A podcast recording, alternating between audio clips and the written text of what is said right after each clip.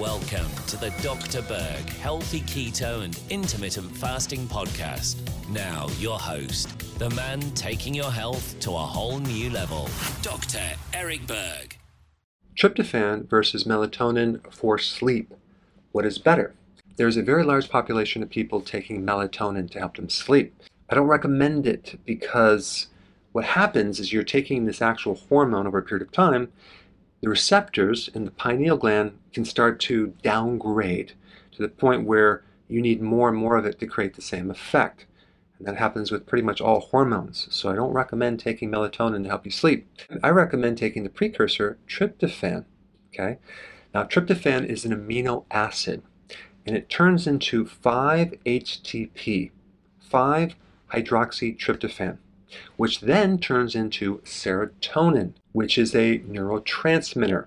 It's a hormone-like communication in the body. And serotonin has everything to do with bringing your mood up, happiness, cravings for carbs, and it can act as an antidepressant.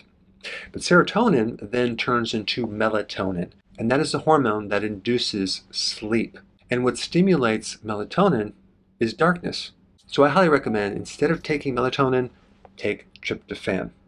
Now tryptophan is cool because it has virtually no side effects, and it can act as an antidepressant, and it has anxiolytic properties, that means anti-anxiety properties, as well as helping you sleep at night. Now just as a side note, if you're on psychiatric medication and you also take tryptophan, get with your doctor so you can make this transition very, very slowly, because you don't want to end up in a situation where you're having too much serotonin, for example.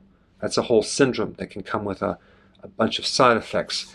And so if you are on any psychiatric medications, don't take tryptophan or melatonin without checking with your doctor. Now, as a side note too, with tryptophan, 90% of all your serotonin in your body is made by your friendly bacteria. So I did a video recently on just taking a probiotic to increase your serotonin.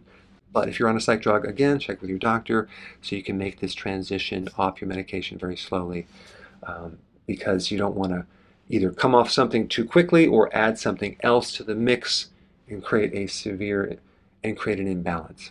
Now, one big mistake people make when they take tryptophan, tryptophan competes with other amino acid. So anytime you take tryptophan with another protein, it won't work. So you always want to take tryptophan on an empty stomach.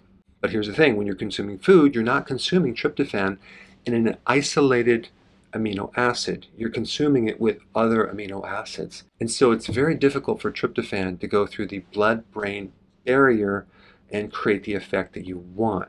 Now, I know some people are going to say, well, what about turkey, right? Turkey has tryptophan and that makes people sleep. No, that's false information. The reason why people get tired after eating turkey on Thanksgiving is because they added to the carbohydrates, okay? Because anytime you combine carbs with protein, you're going to really spike insulin, and that's going to make you tired.